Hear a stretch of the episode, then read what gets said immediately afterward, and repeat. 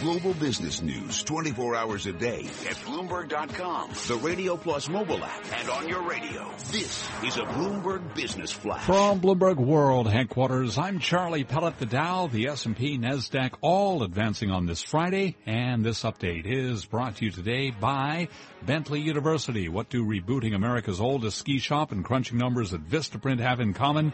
An MBA from Bentley University that prepares graduates to innovate and lead because business is everywhere. Prepare here. The S&P 500 index up 12 to 2052, a gain of 6 tenths of 1%. NASDAQ up 57, a gain of 1.2%.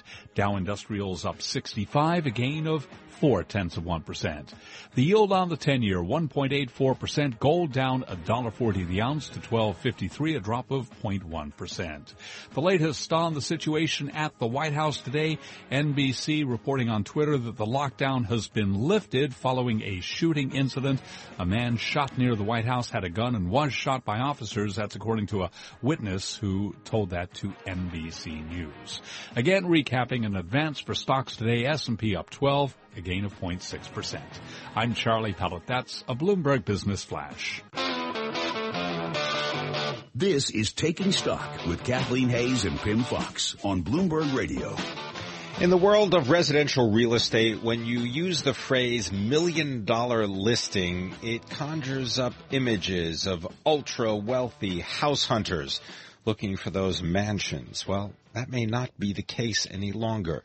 Today, Trulia, the real estate site, released a report ranking the metro areas in the United States that have had the largest increases in the share of million dollar homes since 2012. Here to tell us more is Ralph McLaughlin. He is the chief economist for Trulia.com. Ralph, tell us the results of this study and why it may surprise just about everyone. Well, we found that uh, the metros that had the biggest increase in the share of million dollar homes were right here in the Bay Area, my own own backyard. In fact, the uh, top three are here. San Francisco, San Jose, and Oakland. Uh, oh, San Francisco has just gone gone gangbusters. Um, four years ago, only about 20% of homes were at the million dollar mark, and now it's close to 60. So it's so it's tripled. Uh, down in Silicon Valley in San Jose, similar story uh, from about 17% to 46%. So really big increases.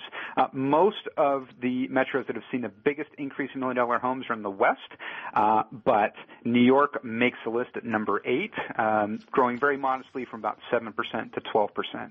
Uh, so that uh, that was kind of a surprise to see how many were out here uh, in the West as opposed to uh, in, in, the Northeast. Chris Ralph, what's interesting about these million dollar homes is that it's a it may be a big part of what's in San Francisco now, but it's a very small portion of. Uh, California overall, or even the country overall. However, I think that's one of the issues in, in other experts we've talked to is the issue for California is so many Californians are being priced out of the housing market because prices have risen so much. Maybe not to a million dollars, but a home that used to be 250 might be 500,000, etc. We got the existing home sales report today. In April, they were up 1.7% to about 5.5 million units at an annual rate.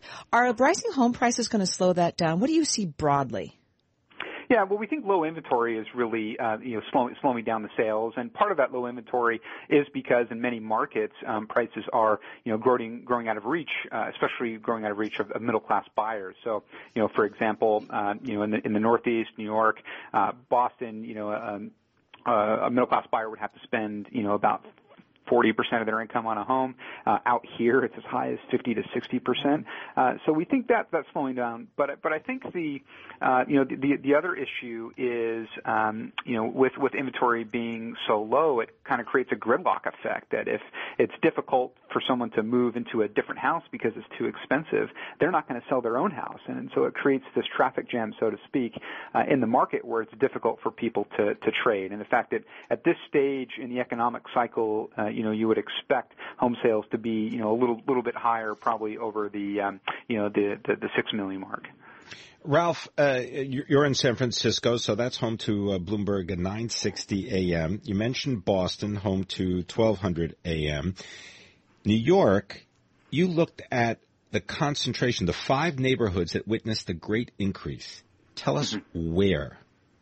Yeah, so Brooklyn is the place to be if you're looking for recent uh, million dollar homes. Uh, I, I was very surprised how concentrated it was in the New York metropolitan area. In many of the other markets we looked at, neighborhoods were quite spread out uh, as far as those that had the biggest increase in million dollar homes. In New York, it was exclusively uh, in Brooklyn. In fact, if we look, you know, look at the top top five neighborhoods, Bed-Stuy, Greenwood, uh, Crown Heights, Greenpoint, Borough Park, all Brooklyn, all increased pretty, pretty quickly.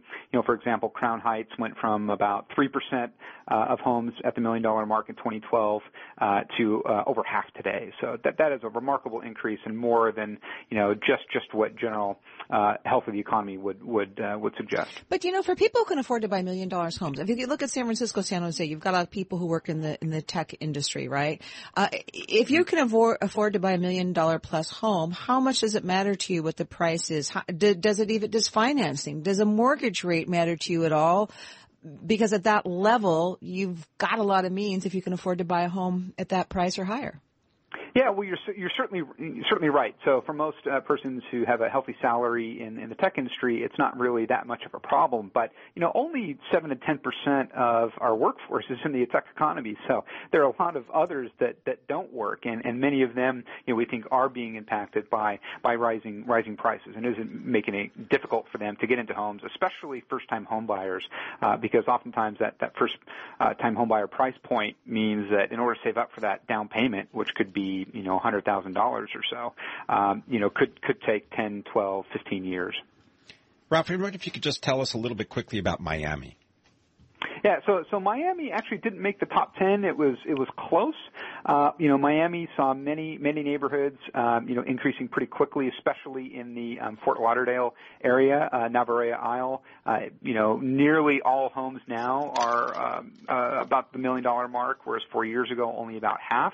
Uh, but we also see pretty high concentrations in the downtown uh, Miami and just outside downtown. We think some of that is actually driven by uh, recent luxury condo development um, you know, of which is, uh, you know, attracting a, a, noticeable share of actually foreign investors. I don't even want to hear about Seattle. It'll depress me too much. Ralph McLaughlin, thank you for joining us. Chief economist at Trulia.com. Million dollar homes becoming a lot more commonplace across the country. I'm Kathleen Hays along with Pimm Fox. Thank you for joining us today. Let's thank Reggie Bazile, our technical director, and our producer, Samara Langa. This is Bloomberg Radio. Coming up, Bloomberg Law. It's brought to you by Deutsch Atkins PC. If you feel you've been unlawfully terminated, you owe it to yourself to call the law firm of Deutsch Atkins now for a free phone consultation. Call 800 498 0991.